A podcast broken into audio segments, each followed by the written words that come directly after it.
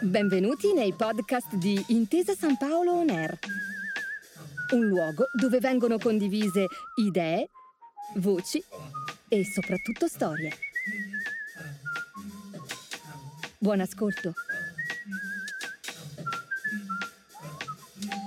Buongiorno e benvenuti su Intesa San Paolo On Air. Sono Dario Fabbri. In questa nuova stagione di grandi leader e comunità vi accompagnerò alla scoperta di quattro personaggi attuali storici che apparentemente hanno informato il loro tempo e che invece ne sono stati informati. Obiettivo di questa serie è concentrarsi sui fattori strutturali che determinano l'andamento delle epopee, ovvero sulle comunità, sulla popolazione, contro la diffusa logica che vuole leader artefici e non prodotti del contesto. Rovesciamento dell'approccio storiografico classico, centrato sulle campagne dei condottieri, dei regnanti, puntualmente posti al centro della narrazione. Invece, come previsto dall'approccio geopolitico, illustreremo i fattori strutturali, sempre preminenti sul resto, provando a trascendere anche l'approccio storiografico che fu di guerra fredda, quando le masse erano poste sì al centro della speculazione, ma raccontate soltanto come manipolate, come dominate dai leader, traviate nel loro arbitrio, mentre non vi è nulla che una collettività realizzi contro la sua volontà, anche quando ci sembra sia soltanto mossa dai capi. In questa seconda puntata dedicata a Recep Erdogan proveremo a capire come l'attuale presidente turco abbia saputo interpretare i movimenti interni alla nazione e cogliere ciò che capitava nella congiuntura internazionale per rendersi emblema della fase attuale della Turchia, fino a scavare fin dove potrà condurre tale fenomeno e fin quanto potrà durare. Da quando Erdogan è diventato primo ministro della Turchia, ovvero dal 2003, prima di ascendere poi alla presidenza nel 2014, è diventato l'emblema di un paese che, secondo i detrattori, non vuol crescere, che vuol tornare alla condizione che è sempre stata nella sua storia, ovvero quella di un velleitario, in questo caso revancismo neo-ottomano, che vorrebbe trasformare la Turchia, se già non lo ha fatto, in un paese oscurantista, molto lontano dalla democrazia per come interpretata in contesti occidentali, guerrafondaio, attento in tutta la regione nel tentativo di sottomettere gli altri. Erdogan ha saputo fin qui semplicemente cavalcare l'ethos turco interna alle masse anatoliche, che rimangono nella storia e dunque vogliono vivere di ciò per cui, sebbene abituate a fare la fame, hanno sempre campato nel corso dei secoli, ovvero l'influenza della loro collettività, il prestigio e il timore che questa esercita sugli altri, quella condizione imperiale che poi li lascia nei libri di storia anziché nelle classifiche dei paesi che vivono meglio. Allo stesso tempo Erdogan ha saputo più o meno inconsciamente sfruttare la congiuntura che aveva intorno a sé, ovvero l'utilità assoluta della Turchia per gli Stati Uniti, perché la Turchia negli ultimi vent'anni ha saputo porsi come indispensabile per Washington in molteplici contesti, anzitutto come contenimento contro la Russia, tanto in Medio Oriente quanto nel Maghreb, ma anche come contenimento ai danni della Cina, specialmente in Africa, certo non un continente determinante per le dinamiche geopolitiche mondiali, ma laddove la Repubblica Popolare negli ultimi anni ha saputo insediarsi e penetrare. Proprio questa capacità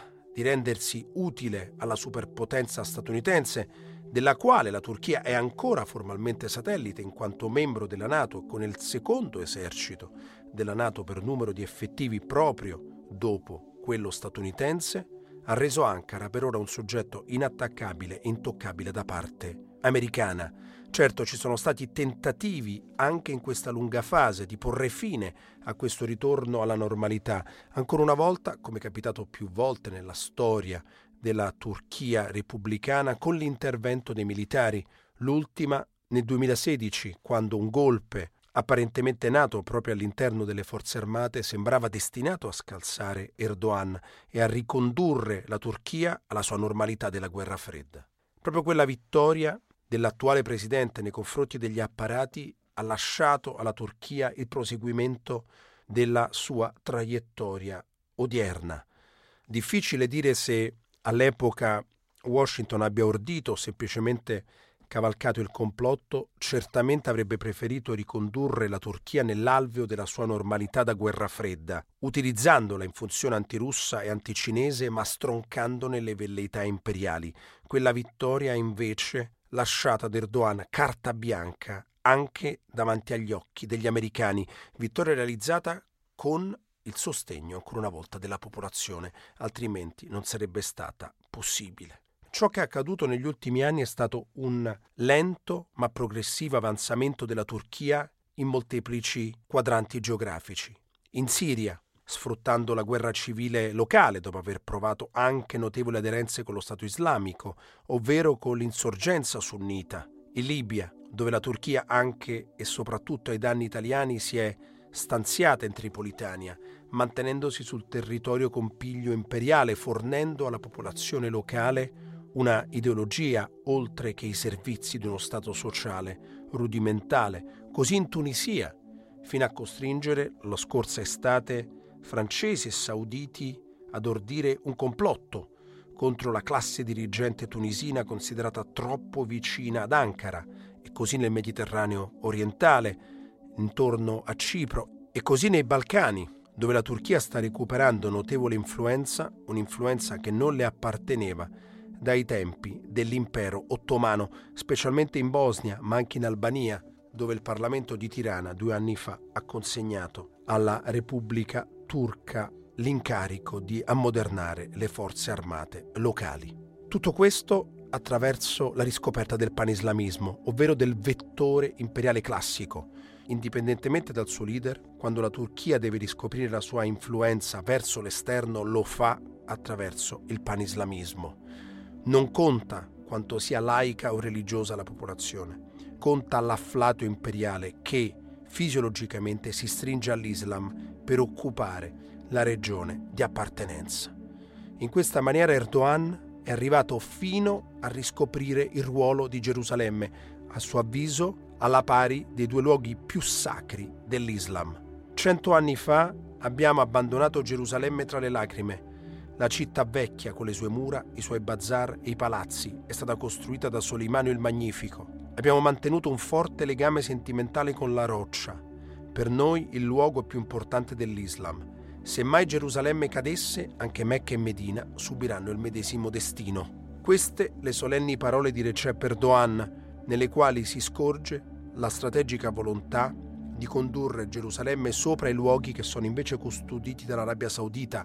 per trasformare la Turchia nella principale potenza di riferimento del panislamismo, anche ai danni del regime di Riyadh che oltre al panislamismo può utilizzare anche il panarabismo per perseguire la sua influenza nella regione. Movimenti fisiologici del paese, nella riscoperta imperiale e nella sua estensione di influenza nella regione d'appartenenza, così in Europa come in Nord Africa, segnati da una notevolissima frenesia, per due ragioni principali. Perché presto gli Stati Uniti potrebbero scagliarsi contro Ankara, almeno in Medio Oriente, laddove la strategia di Washington è sempre la medesima, impedire ad una potenza autoctona o esterna di dominare la regione. Dal 1979 gli Stati Uniti sono convinti che la principale potenza a poter assurgere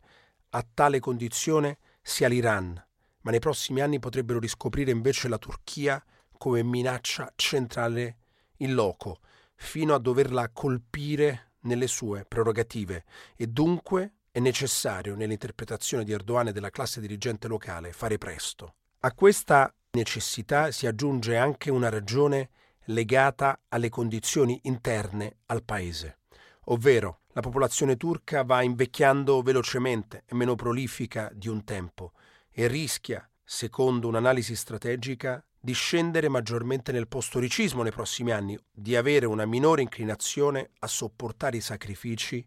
legati alla necessità di fare la guerra per estendere la propria potenza. Nel medio periodo, infatti, la popolazione turca potrebbe ritirarsi dall'agone perché troppo oneroso e dunque anche qui la volontà di fare il prima possibile. Dimostrazione di quanto un leader possa molto poco anche in futuro perché qualora le condizioni interne e esterne mutassero, né Erdogan né nessun altro potrebbe modificare nell'immediato la traiettoria della nazione, nazione che inevitabilmente segue i suoi impulsi e le convulsioni interne per realizzare quanto può e come può da qui al medio periodo, quando Erdogan potrebbe essere uscito di scena non per imbrogli di palazzo o per una crisi politica, ma perché il suo consenso rischia di stemperarsi a causa dei mutamenti nei fattori strutturali.